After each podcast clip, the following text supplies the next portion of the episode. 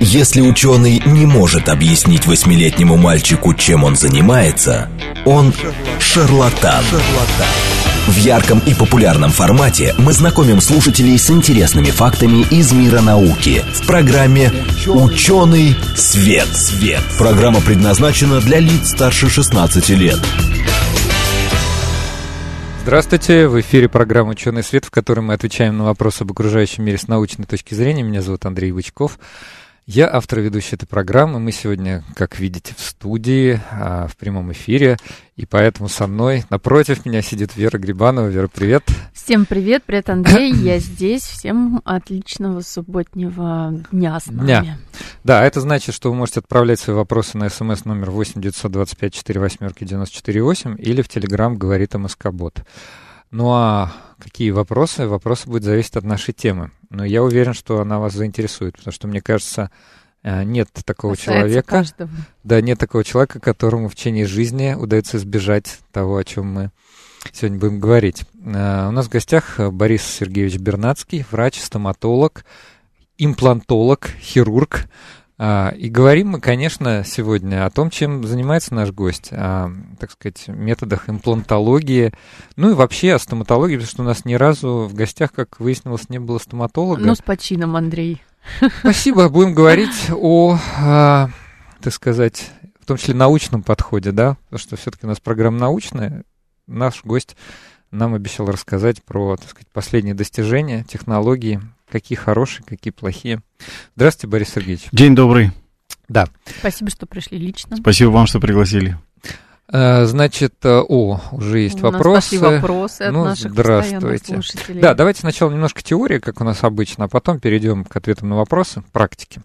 А, давайте для начала определимся с терминологией. Вот а, оказывается, для меня было открытие, что столько Э, столько разнообразных специальностей есть в стоматологии. Вот есть ортодонт, есть ортопед, есть имплантолог, есть хирург.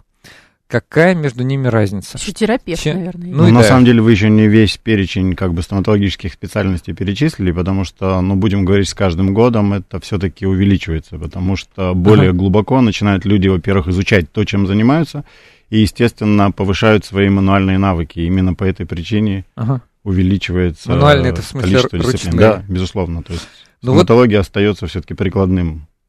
Ну вот поясните тогда, кто такой имплантолог и чем он отличается, например, от ортодонта или от ортопеда? Ну, ортодонт, давайте начнем сначала с того, что ортодонт это врач, который занимается исправлениями аномалий прикуса, то есть mm-hmm. возможных положений зубов, э, причем они могут быть врожденные, могут быть приобретенные, но еще раз, это человек, который направлен именно на коррекцию прикуса.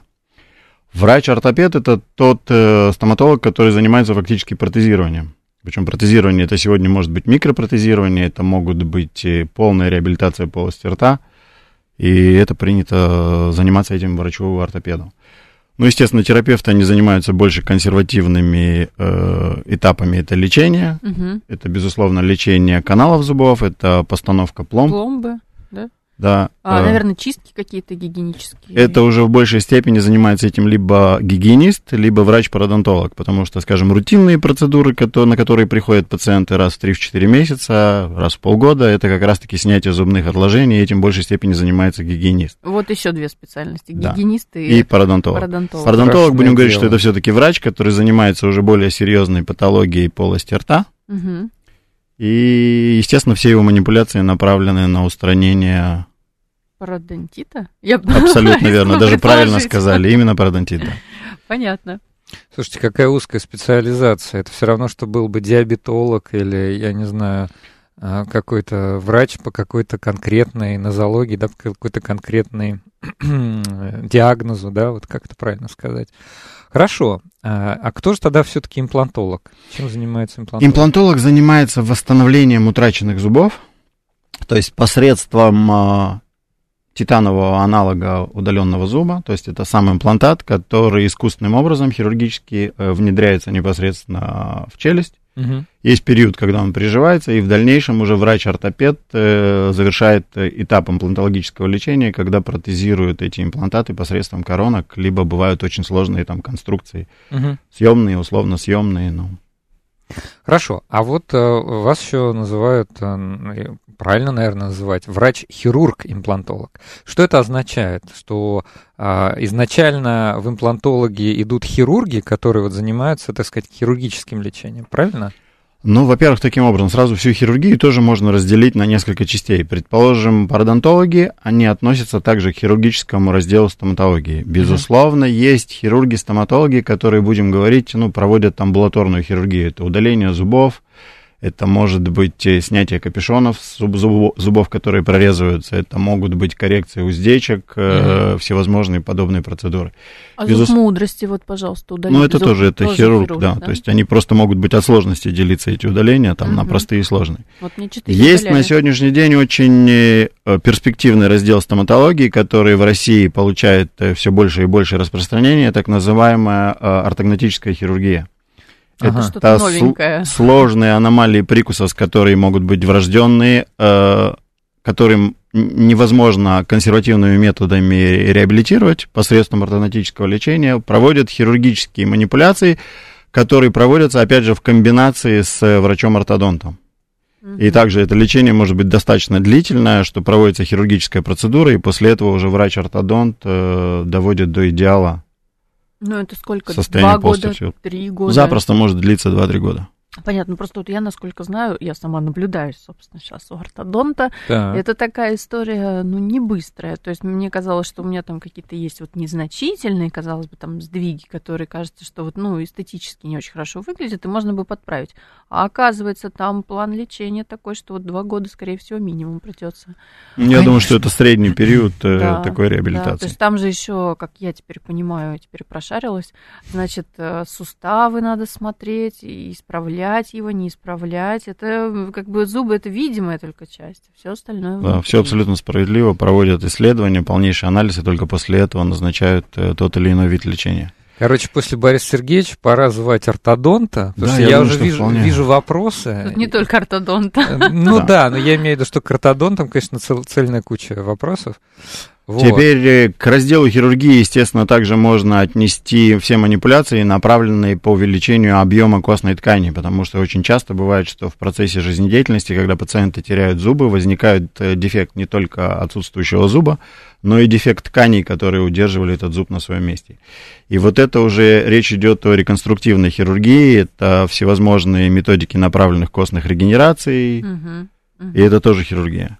Это Поправьте меня, если не право. Вот когда десну наращивают. Это да? все-таки больше раздел пародонтологии. То есть а. все, что розовая эстетика, это пародонтология. Ага. Все, что касается костной ткани, это все-таки хирургия. Потрясающе, конечно, такая узкая специализация. А, а в России и за рубежом также одинаково вот эта вот узкая специализация? Или может быть э, по-разному как-то? Я думаю, что за рубежом это еще более развито в том плане, что, безусловно, есть стоматологи общей практики, которые осуществлять могут, ну, практически там все виды элементарной амбулаторной амбулаторной стоматологии. Угу. И, безусловно, есть специалисты, которые узко специализированы и занимаются только определенными патологиями, определенной областью.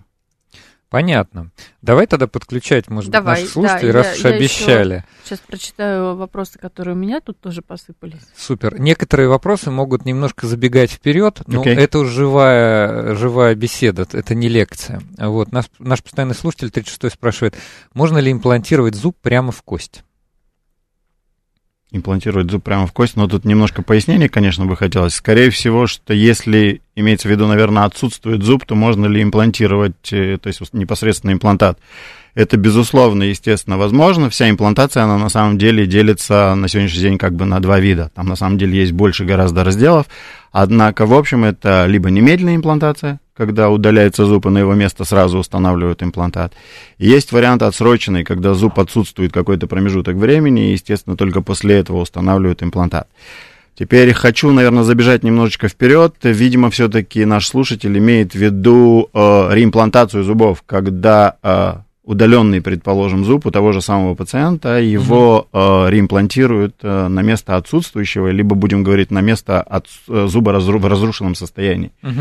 И таким образом это, в принципе, тоже достаточно эффективная методика восстановления утраченных зубов, которая позволяет реабилитировать пациента, ну, фактически Он добавляет самым зубом. в кость, я имел в виду в челюсть. Ну, может ну тогда, скорее всего, это я описал. Это классический протокол имплантации. А давайте, может, вообще в принципе скажем для тех, кто, может быть, не подключился, не понял, не знает, или вот таких, как я, потому что, честно говоря, я никогда с имплантацией не сталкивался.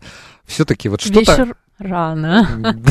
Наверное. Что такое имплантация вообще глобально? Как это выглядит? Вот, ну, с точки зрения техно- технологической. С точки зрения технологий, то есть, во-первых, имплантат – это искусственный аналог корня, прототип корня, который сделан из титанового сплава.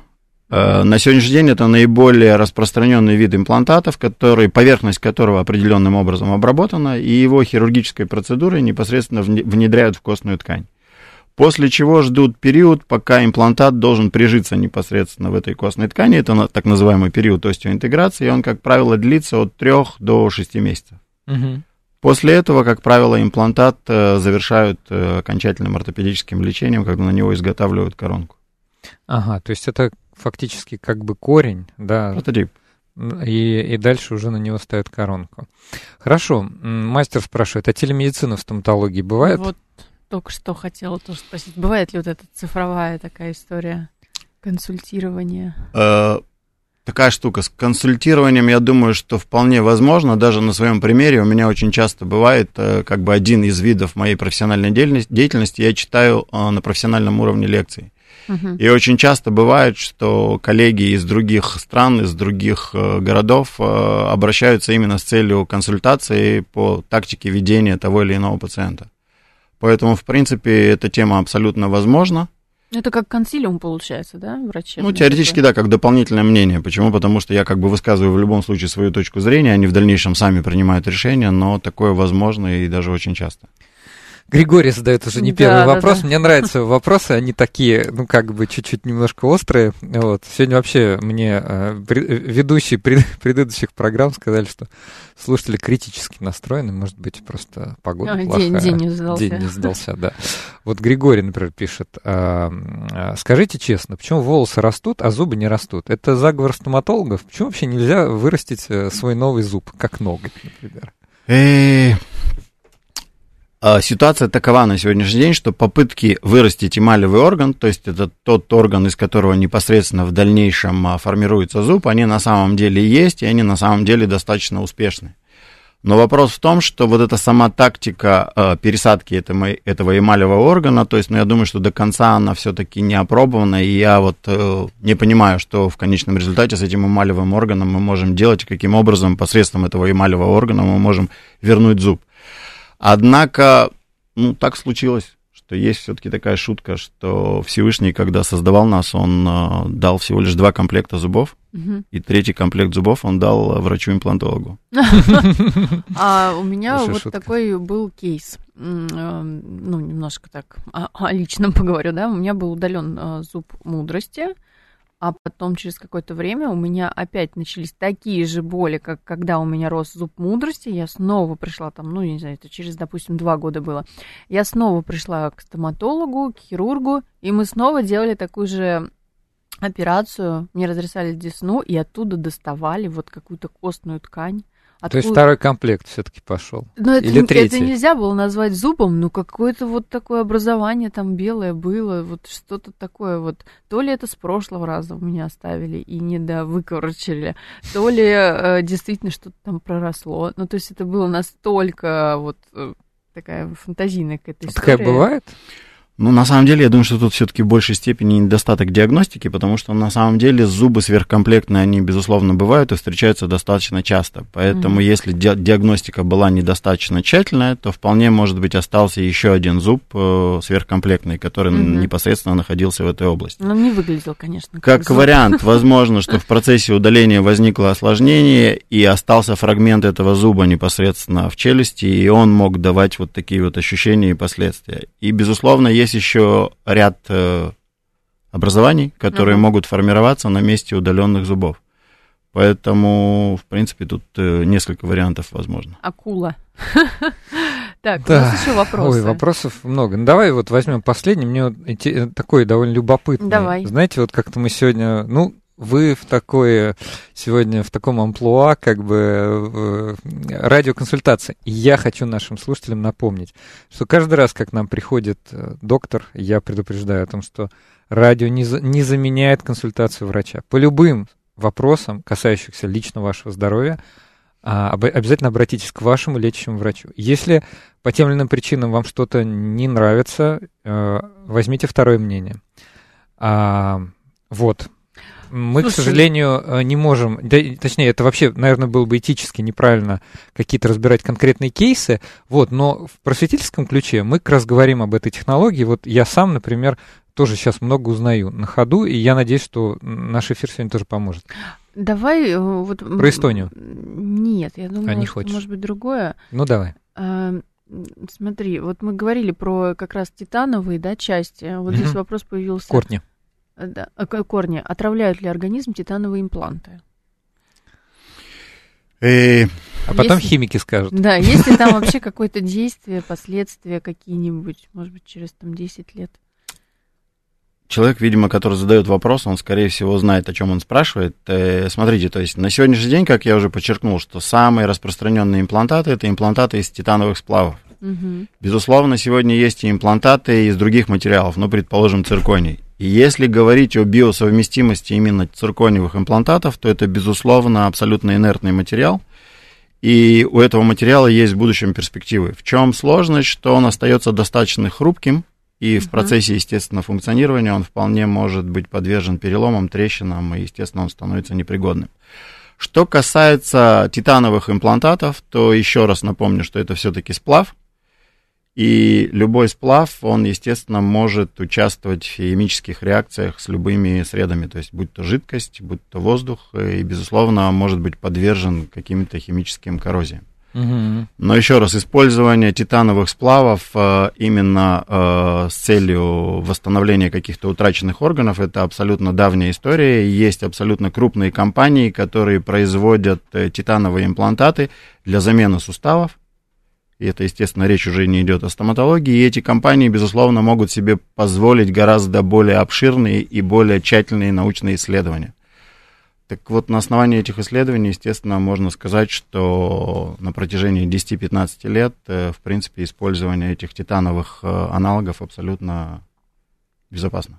Ну вот давай я немножко прокомментирую. Давай. У нас получается, ну да, действительно, там сплавы могут быть разные. Ты открыла томик неорганической нет, химии? Нет, я хотела э, посмотреть, если честно, про магнетизм. Ну, я просто а, перепроверила, хорошо, что это парамагнитная история, правильно? Ну, хотя бы не ферромагнетик. А, да, Уже да, спасибо. да. Вот, ну и, соответственно, вот есть там удельная прочность, вес, но тут же какая история? Ты можешь делать сплав, например, э, там, не знаю, тройной, четверной, ты можешь там добавлять э, сколько-то процентов дополнительно другого металла, да, то есть какими-то металлами а, это все э, разбавлять. А, и получается, в зависимости от того, какой ты металл добавляешь, то есть более тяжелый, более э, легкоплавкий или наоборот с каким-нибудь с высокой температурой плавления и свойства тоже, соответственно, будут э, увеличиваться. Как раз-таки вот задача там неоргаников это на основании вот этих фазовых диаграмм предсказывать, да, угу. какая будет, какие будут свойства. Но а это, это твоя диссертация? Ну, не, не совсем моя, вот я не занималась титановыми, а вот я где-то слышала, что коллеги выступали как раз по системам с титаном. Ну, там просто этих свойств, и, мне кажется, очень большие. То есть надо тебе более плавкий, пожалуйста, пожалуйста. Нужно тебе более пластичный, пожалуйста. Нужно более прочный, пожалуйста. Ну, у меня есть такое мнение поверхностное, да, что, угу. наверное, если титан используют, а не используют. То есть, если бы подходило, например, железо, да, использовали бы железо. Но оно, понятное дело, это один из самых активных в этом да. смысле. Дешевый, но он там коррозия и вот это все. Если бы можно было использовать то, что в народе называется нержавейка, да, то есть сплавы железа, легированные различными добавками, то, наверное, бы использовали ее. Но почему-то используют титан. В том Нет, числе в травматологии на самом деле используют и железо, медицинскую сталь, угу. но она больше используется как бы немножко с другими целями. Да? Инструменты, безусловно, они в основном Не, ну, все, все стальные. стальные. Но очень часто бывает, что все-таки эти стальные пластины используют и для, для остеосинтеза, когда речь идет о То есть, О что оно на нем нарастает. Клетки, да, Увеличить объем, да, за счет э, разобщения костных фрагментов, вот как раз-таки их и соединяют этими пластинами. А вот э, смотри, Андрей, я все-таки нашла, что mm-hmm. добавляют а, необи, молибден, цирконий. То есть можно цирконий из титана. Сегодня есть, я то есть еще такой вариант, когда в цирконе, безусловно, добавляют наночастицы э, титана, угу. но угу. все равно материал остается достаточно хрупким. Понятно. То есть цирконий слишком там условно хрупкий, а титан вот ну как бы имеет тоже какие-то свои недостатки. Может окисляться, но в то же время достаточно прочный. Кстати, насчет, э, что там был необий, вот необий, необий да. и молибден, молибден мне кажется, молибден может быть не очень хорошим, но его добавляют как раз в нержавейку, то, что называется. Да. А тантал еще? Ой, тантал плохой, по-моему. Но по-моему, он тут как бы это, я думаю, что не прям для имплантов, может быть, это где-нибудь там в, в, но хочу, да, хочу, хочу напомнить, что соединения и сплавы не обязательно имеют, э, да, так сказать, свойства вот, исходных металлов. Может быть широкий спектр. Да, любая практически, ну ладно, каждую вторую таблетку открывайте инструкцию, там будет написано состав диоксид титана, абсолютно инертный материал. Ну хорошо, что-то мы ушли в титан, но спасибо нашему ну, постоянному слушателю, что да, он, он, он нам подарил возможность немножко поговорить о химии. Возвращаемся в имплантологию. Так, так, так, так, так. При протезировании 6 лет назад было определено, что нельзя ставить импланты из-за тонкой десны в кавычках. Возможно ли сейчас рассчитывать на имплантирование более современными материалами? Спрашивает Иванович из Москвы. И спасибо за вопрос, но тут сразу маленькая корректировка. Он говорит, из-за тонкой десны это, скорее всего, очень маленький объем был костной ткани. И на сегодняшний день есть на самом деле э, ну, несколько альтернативных вариантов. То есть, безусловно, есть вариант увеличить объем этой костной ткани, провести манипуляции хирургические, направленные на увеличение объема этих тканей. Естественно, что это длительный период, что, скорее всего, придется ждать достаточно длительный промежуток времени. Он на сегодняшний день разнится. Это может быть вполне период где-то год, даже год и два месяца. И только после этого устан будут установлены имплантаты. Существуют еще варианты установки имплантатов в определенном протоколе, то, что называется все на четырех, когда имплантаты устанавливаются в определенных позициях, именно там, где у челюсти есть э, костные утолщения, есть э, при данных методиках возможность использования имплантатов более длинных, которые устанавливают под углом, и таким образом а, практически любому пациенту можно на сегодняшний день предложить альтернативу в виде использования имплантатов и дальнейшего протезирования на этих имплантатах. Поэтому он должен обратиться, скорее всего, за альтернативным мнением в какую-то другую клинику. Хорошо. Э, будем считать, что вот, вот вам такой совет дали. Советую. Давайте напомню нашим слушателям, что сегодня, видите, мы говорим прежде всего об имплантологии, но постольку поскольку все равно мы упоминаем различные области стоматологии, там гигиены полости рта даже. А, все ваши вопросы мы видим, и я сейчас выпишу часть вопросов для себя, чтобы задать их во второй да, половине. Поэтому да. не останавливайтесь, нам очень нравится ваша сегодняшняя активность. Э, дискуссия такая очень активная. У нас сегодня в гостях э, Борис Сергеевич Бернацкий, врач-стоматолог, хирург, имплантолог. Все это относится, конечно, к стоматологии. А, ну и, собственно, координаты эфира. Напомню вам смс номер 8 925 4 восьмерки 94 8 или телеграмм говорит МСК Бот. Как видите, мы сегодня в прямом эфире, поэтому, пожалуйста, смотрите нас, слушайте на сайте. А, встретимся после перерыва на новости. В ярком и популярном формате мы знакомим слушателей с интересными фактами из мира науки в программе «Ученый свет». свет. Здравствуйте, в эфире программа «Ученый свет», в которой мы отвечаем на вопросы об окружающем мире с научной точки зрения. В студии Андрей Бычков и Вера Грибанова. Вера, привет еще раз. Привет, Андрей, всем добрый день. Сегодня у нас «Ученый свет» проливается на тему, а, на тему имплантологии и стоматологии. Наточили ли вы ваши зубки? Да, в гостях у нас Борис Сергеевич Бернацкий, врач-стоматолог-имплантолог и хирург-имплантолог, э, Здравствуйте, Борис Сергеевич. Еще раз добрый день. Добрый да, день. и в первой части мы как раз ответили на вопрос, который самого меня интересовал, почему столько должностей, столько, значит, специальностей, специализаций. А это потому что ты давно не был в клинике. Я же говорю, Там меня, сразу меня будет соберут. сдавать сразу, сдавать в течение эфира. Я, кстати, посмотрела кое-что по поводу, вот мы говорили по поводу костной э, пластики, да, угу. На, ну, не знаю, правда, нет, написано, что вот есть несколько методов, и, например, вот есть синус-лифтинг, И вообще в целом костная пластика до 4-5 месяцев делается.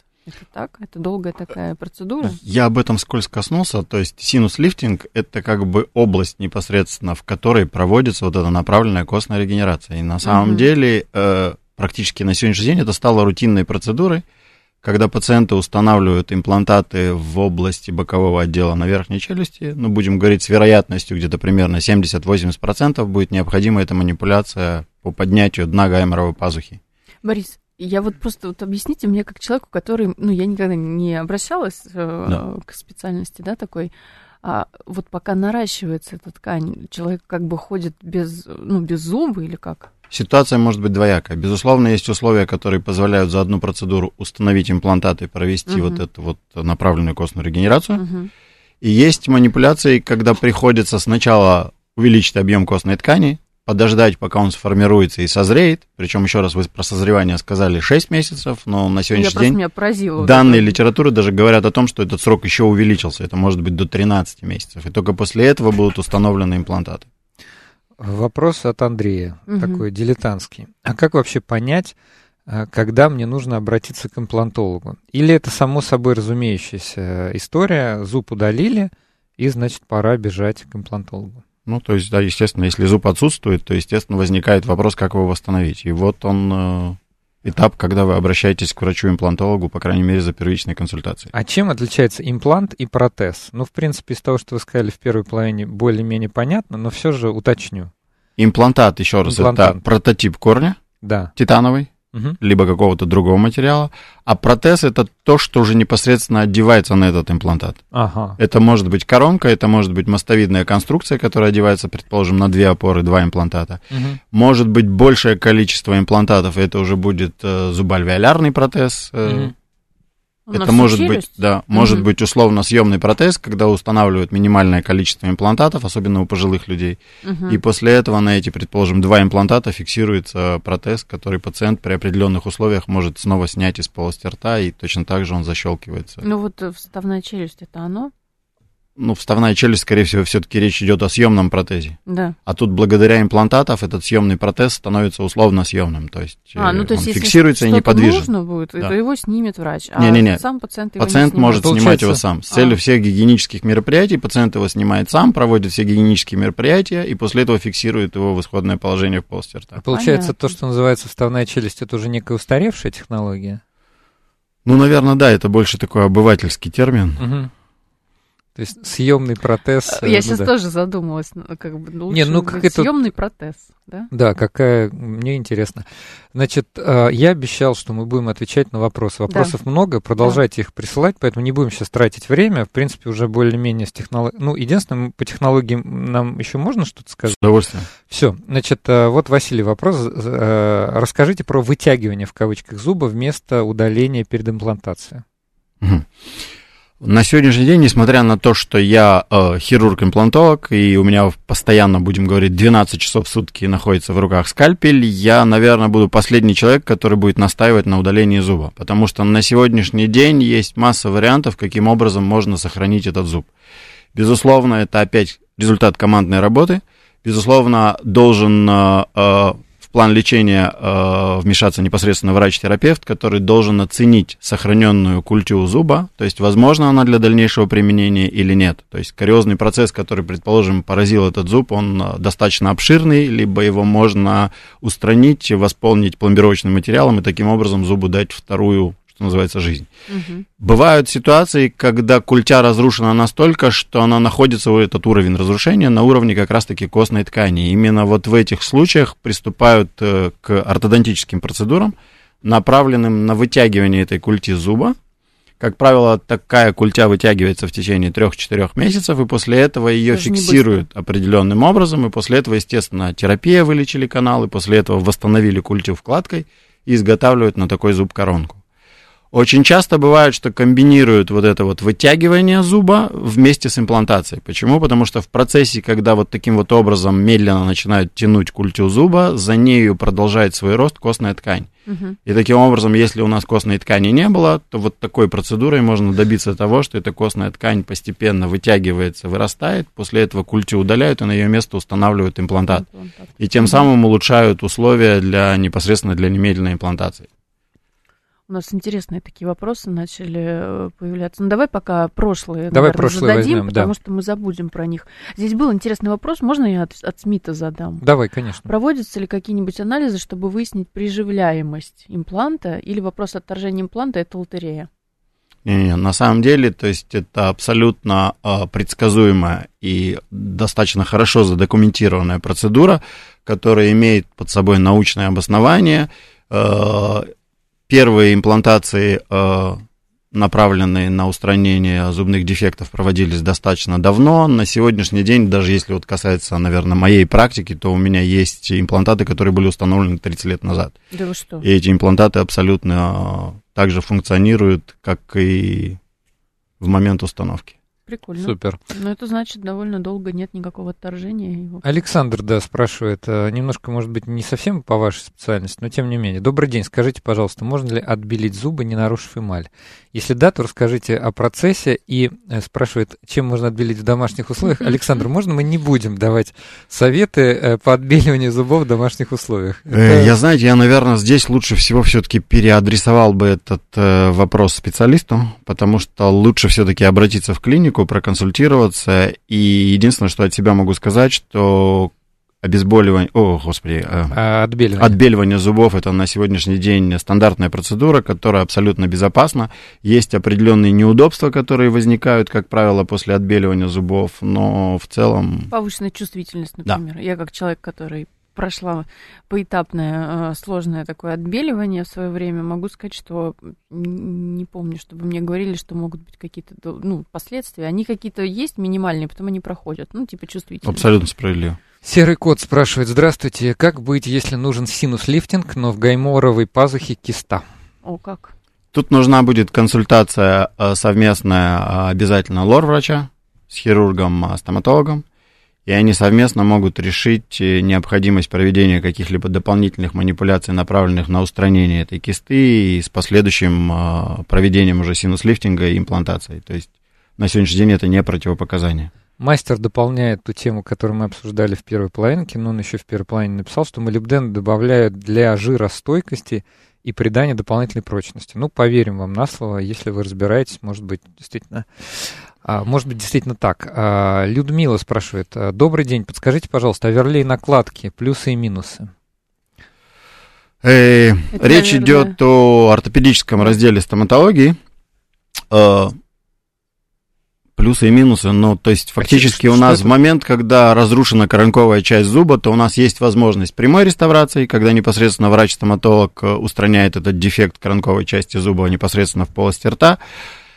И есть варианты, когда ту же самую процедуру проводит техник в лаборатории, а после этого эту вкладку уже непосредственно фиксируют э, в разрушенный зуб э, в полости рта.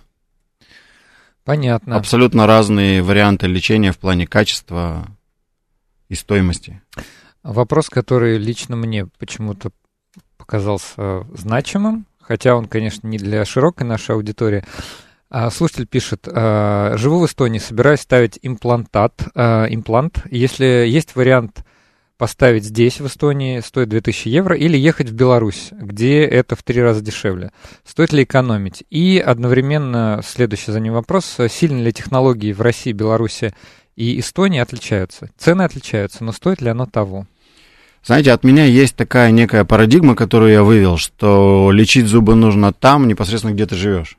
Угу. Почему? Потому что в дальнейшем, а, если мы, в принципе, ищем вариант, где это сделать дешевле, может получиться дороже. Ехать придется. Безусловно, ехать. Безусловно, нужно рассматривать варианты, что все-таки хирургу приходится работать с живым человеком, и в некоторых клинических случаях э, результат, он, в принципе, может быть непредсказуемый. И вот по этой причине, если начнется история, что нужно будет многократно возвращаться в ту клинику, в которой проводилась та или иная манипуляция, может быть очень накладно. Поэтому, если он живет в Эстонии, моя рекомендация ему проводить лечение именно в Эстонии. Почему? Потому что если брать на уровне технологий, то, безусловно, это абсолютно те же самые технологии. Могу сказать, как просто осведомленный в этом человек, что может быть ценовая политика разная, однако качество лечения, я вас уверяю, что вполне может быть. Вот я могу подтвердить слова гостя своим примером. Угу. Я все, извините, про себя.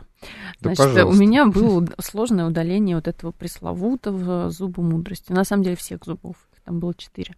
А, при, а, одном, при одной такой операции у меня произошло там какое-то воспаление или что-то такое, плюс у меня пошел сильнейший отек Плюс у меня пошло, пошла сильнейшая какая-то аллергическая реакция, видимо, на одно из лекарств. Мы так и не выяснили потом, какой. Ну, короче, я выглядела как, э, ну, как Шрек, наверное, что-то в этом роде. Причем, как бы все было нормально, но вот в какой-то момент начало вот такую вот бурную реакцию. Я вот просто проснулась, э, не, даже не могла открыть глаза. То есть, конечно же, в данной ситуации что э, делает пациент? Он быстро звонит своему врачу и говорит, у меня вот здесь такое, что это вообще? Мне страшно смотреть на себя. Естественно, врач говорит, так, у меня сейчас там будет полчаса, вот быстро, чтобы ты через час была здесь, мы сейчас будем смотреть там, что вообще внутри происходит. Это самое первое, что нужно делать. А потом снимать отек, там противоаллергическое mm-hmm. назначили. Ну, что бы со мной было, если бы мой врач оказался ну, где-то далеко. Конечно, что мне бы пришлось э, срочно искать какого-то другого врача, но это другое мнение, начинается опять тревожность, вот это, а что же мне там сделали, ну, это не очень все. Тебе хорошо. уже сочувствуют наши слушатели. Да что вы, ой, спасибо большое. Ну, я знала, что вы меня всегда поддерживаете. А я хочу защитить, ну, не то, что защитить, а встать немножко на сторону нашего слушателя из Эстонии. Э, знаете, эм, все-таки я бы э, прислушался, конечно, к словам нашего доктора, глубоко уважаемого, но тут судите сами. Если, допустим, вы живете где-то там Э, в Эстонии, где близко Беларуси, вам на автомобиле ехать час, то, извините, если я, например, живу на юго-западе Москвы, а клиника, которую я выбрал, находится где-нибудь на северо-востоке, северо-востоке, да, то мне ехать тот же час. И если для вас это такое вот расстояние приемлемое, да, и время, которое вы затратите, то почему бы и нет, да, ну раз цена отличается, а технологии похожи. Но уж если лететь, тогда точно, наверное, послушайте то, что сказал наш гость. Это, ну, это, это, это очень сложно будет. Подожди, а что ты сейчас сказал, если вы на машине за час доедете, да? Не, ну, допустим, ты живешь где-нибудь... Э, ну, совсем на границе. Не... То есть я рассматривал вариант, что все-таки есть э, достаточно большое расстояние, что придется там либо лететь, либо... Ну, угу. вот от Вильнюса до э, Беларуси полчаса на машине. Вот, поэтому, ну... Так ну, будем говорить, да. Вильнюс это Литва, Литва. Да, но Эстония подальше. Ну, ну опять да. же... Хорошо, но там близко, все-таки все достаточно близко. А, расскажите о сложном удалении зуба мудрости, корни которого проходят через нерв. Вот такой вопрос. В принципе, это достаточно стандартная процедура. И, безусловно, с пациентом перед таким удалением оговариваются все возможные риски по э, возможном варианте потери чувствительности после такой процедуры. Э, если брать э, западные примеры и западную практику, то у них описан э, такой вариант, когда пациент обращается в клинику с целью удаления именно вот такого проблемного зуба, то такой зуб удаляется частично.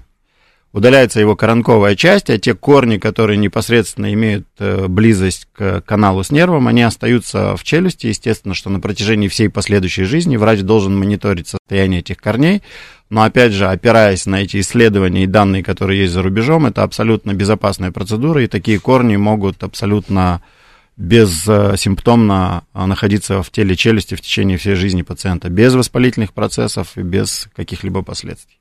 Понятно. Я нашим слушателям напомню, что у нас еще 10 минут, поэтому много приходит вопросов. Я решил, э, знаете, мы когда, когда готовились, я написал себе определенное количество тем, вот, но вижу, что интерес большой, и лучше, наверное, нам от какой-то теоретической такой да, части а, помогать людям. Поэтому вот э, раз много вопросов, мы э, в таком режиме блица отвечаем. Поэтому у вас еще есть 10 минут. СМС 8 925 4 восьмерки 94 8 или Телеграм говорит о Москобот. Он спрашивает, как часто случается, что-то вы под, под финал нам какие-то вопросы задаете грустные, как Финалочка. часто случается летальный случай при лечении зубов? А там еще было, ты видел? Как ча- умирает ли кто-то с голоду? С голоду. Да. Слушайте, но я все-таки немного уж программа не настолько у нас траурная. Я понимаю, что в медицине это действительно вопрос такой, может быть, человек э, серьезно задает. Вот. Но помните, был фильм, в котором а у вас несчастные случаи на стройке часто бывают? Борис Сергеевич, бывают у вас э, тяжелые, значит, э, какие-то последствия лечения зубов? Угу. Ну, я думаю, что в стоматологической практике, безусловно, есть какой-то минимальный процент э, подобных ситуаций. Но я надеюсь, что все-таки э, процент настолько минимален, что это но любая медицинская процедура, она так или иначе несет риски, да, и даже какие-то самые простейшие а, применение простейших препаратов может вызвать... Ну, тут, знаете, скорее всего, все-таки связано с какой-то патологией пациента, потому что, естественно, когда на сегодняшний день любой пациент а, первично обращается в клинику, то у него тщательно собирают анамнез, и если это абсолютно здоровый пациент, то вероятность того, что что-то может произойти, ну, она вообще минимальна, она отсутствует. Понятно. Если есть какая-то патология, то, ну, естественно, вероятность э, может увеличиться. А вот заражение крови не может быть? Сепсис ты имеешь да. в виду? Не бывает такого. Э, Или это все прошлые века? На сегодняшний день, то есть любая стоматологическая процедура, которая может быть сопряжена с подобными последствиями, естественно, что она сопровождается приемом антибиотиков. А, ну, поэтому, ну, то есть профилактические мероприятия, это? они все проводятся, поэтому вероятность, что это возникнет, но она угу, настолько угу. мизерна, что я думаю, что не стоит на эту тему переживать. Э, значит, э, Людмила спрашивает, насколько эффективны золотые накладки для уменьшения стираемости зуба? Или все-таки лучше керамика? А сейчас вообще золото используют вот эти золотые? Ну, золото на сегодняшний день, наверное, очень дорогое удовольствие. Почему? Потому что его стоимость э, очень сильно возросла. Угу. Я думаю, что любая золотая накладка будет стоить, наверное, как 2-3 керамических. Но у золота есть, безусловно, громадное преимущество, что это тот металл, который в стоматологии используется на протяжении уже ну, десятилетий. И он э, наиболее эффективно, этот металл показал себя именно э, в стоматологии. То есть изготавливались э, корон, коронки золотые, естественно, что это было абсолютно неэстетично, mm-hmm. изготавливались вкладки, и у золота есть такой потрясающий... Э, как бы феномен того, что золото может, э, что называется, холодным сплавлением, оно притирается к краю, mm-hmm. и за счет этого получается очень плотное краевое пролегание, что ни один из сегодняшних существующих материалов таким не может похвастаться и быть наравне с золотом. Естественно, что это абсолютно неэстетичный материал, mm-hmm. и если у нас речь идет о, о фиксации э, как бы прикуса при патологической стираемости, то на сегодняшний день, скорее всего, все-таки рекомендовано, чтобы это были керамические накладки. Да, вот тут пишут, э, ты открыла, да. да как там да. было? Можно чуть промотаю? Давай, давай, давай. Да. Э, спорная эстетика. Вот мы тут открыли. Эстетика. Спорная эстетика. Ну, вот минусы. Ну, честно говоря, да. Как-то мне кажется, что это где-то где уже не сейчас. Так. На самом деле, если коснуться стоматологии в Америке, то есть очень большой будем говорить, такое, ну, ниша селебритис, которые специальным образом себе украшают зубы. А вот я знаю, брюли вставляют. Э, всевозможными ювелирными украшениями. Они, как правило, могут быть бриллианты в чистом виде, могут быть и в золотой оправе, однако это все и фиксируется в коронке, и в конечном результате фиксируется в полости рта. Угу. Григорий уже несколько раз спрашивал про импортозамещение. Насколько вы сейчас зависите от импорта, где производятся материалы, э, что-то еще от него было? Вот материал импортный спрашивает. Э, и мастер тоже. Почему мы говорим о цене титана? Там грамм используется, а титан продается в тоннах. Ну вот немножко про стоимость материалов. Вы от этого как-то страдаете? И на сегодняшний день я думаю, что все-таки, наверное, 80, а может даже 90% всех стоматологических материалов и инструментов все-таки производится за рубежом. Это проблема. И это большая проблема, а, но то, что касается конкретно моей повседневной практики, то есть я на своем примере пока не ощутил э, недостатка в материалах или в каких-то Есть какие-то запасы, да? То есть, безусловно, дилеры пока продают э, без ограничений. А, ну и тем более же медкомпании не, не вводят ограничения, если это все-таки там какие-то Товары первой необходимости да, и ну, медицинское, что... наверное, оборудование. Да, был какой-то период самый начальный, что началась спекуляция, но более-менее сейчас, по-моему, все а, наш постоянный слушатель спрашивает, э, спрашивает сейчас вот у него, какую клинику вы можете порекомендовать для имплантации зубов? Слушайте, мы бы вам, конечно, с удовольствием что-нибудь порекомендовали, хотя пока, честно говоря, даже не знаю, что. Вот, но я боюсь, нас забанят за это. Это является нарушением а, закона Андрей, о рекламе. ты себе в блокнотик запиши. Ты же еще не ходил пока ни в какую клинику. Тут да. будущее. Я тоже запишу. Да, но я думаю, что... Все мы там будем. Да, нет, ну я думаю, что сейчас вообще мы несколько передач этому посвятили, как вообще выбрать врача, вот э, медицинская этика, второе мнение, да, уже как-то вроде привыкли, что сейчас есть э, всегда альтернативы, да, и поэтому, ну, тут уж э, никакого золотого стандарта нет. Значит, вам придется как-то смотреть на людей, выбирать своего доктора, читать, возможно, отзывы, понимать, критически относиться, что некоторые отзывы пишут не совсем добросовестные люди. Может вот. быть, что не совсем. И опять же, если Вообще вы... конкуренты могут Да, могут конкуренты писать. Если вам что-то не нравится, то, конечно, можно обратиться за вторым мнением. Вот, сейчас все-таки... Вот с этим мы, когда с нашим гостем вчера созванивались, обсуждали, что российская вот стоматология, видимо, из-за высокой конкурентности, она там ничем не уступает э, западным аналогам, так это скажем. Я вам сегодня точно, абсолютно с полной ответственностью могу сказать, что это абсолютно так. И, наверное, вот в рекомендации того, что вы сказали, у вас замечательный слоган на стене написан. Слушать, слушать думать, думать, знать. знать. Так я бы еще добавил, наверное, слушать, думать, анализировать и знать. И вот таким образом можно выбрать себе врача практически в любой области. Вас хвалят, говорят, мне да. понравился ваш да. сегодняшний гость. Так Спасибо. что, ну, я надеюсь, что мы как-то сегодняшней программой стали вам полезны. Не являются ли пломбы препятствием при отбеливании зубов? Ведь пломбы при отбеливании цвет не меняют. Хороший вопрос. Ну, как бы не наша тематика, но я в любом случае отвечу. То есть, если это пломба в эстетически значимой зоне, то после отбеливания она, естественно, может стать заметной, и, естественно, пациент таким образом еще и попадает на смену этой пломбы. Угу. Поэтому... А желательно делать отбеливание тогда перед постановкой всех пломб, виниров и чего-то там еще и тогда. Ну, если у вас предстоит э, достаточно большое вмешательство и, скажем, реабилитация всей полости рта, то абсолютно справедливо. Угу. Вопрос, что лучше, съемная коронка или нет? Знаете, на самом деле однозначно, безусловно, могу сразу ответить, что, естественно, лучше несъемная конструкция, за которой пациент должен ухаживать абсолютно так же, как за своими естественными зубами. Но любая ситуация, она может быть индивидуальной, и с этой целью лучше обратиться к стоматологу, к специалисту, чтобы именно он предложил э, лучший вариант лечения. Хорошо, тогда последний, наверное, вопрос, остается полторы минуты. Э, если за минуту сможете, что нас ждет в будущем вообще? Как, как видны ли сейчас какие-то технологии, которые придут к нам через 5-10 через лет? Или вы оцениваете, что наоборот?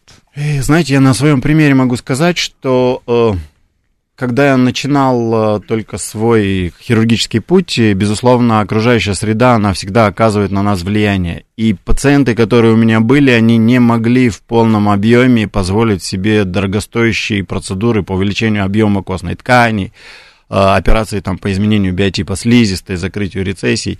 И естественно, что мне с этой целью приходилось работать непосредственно с донорскими зонами, который я использовал у того же самого пациента. Прямо у пациента забирался фрагмент костной ткани, и он переводился в какую-то другую область. После этого был достаточно длительный путь, когда на протяжении ну, практически 25 лет я занимался изучением всевозможных реконструктивных операций. Так вот, на сегодняшний день могу сказать следующее, что основываясь на своем опыте, на то, через что я прошел, я вернулся к тому, с чего начинал. И на сегодняшний день полной ответственностью могу сказать, что естественные материалы, которые можно брать у того же самого пациента с целью реконструкции, они безусловные лидеры, и я думаю, что ближайшие, ну, как минимум 10-20 лет э, перспектива останется абсолютно то же самое. Вы консерватор, таким образом. Хорошо, спасибо большое. Спасибо. В гостях был Борис Бернацкий, врач, стоматолог, хирург, имплантолог. Мы сегодня говорили о различных технологиях имплантологии в стоматологии. А, в эфире была программа «Ученый свет», в которой мы отвечали. Надеюсь, что сегодня, сегодняшний выпуск вам оказался полезным. Всем до следующей субботы. Спасибо.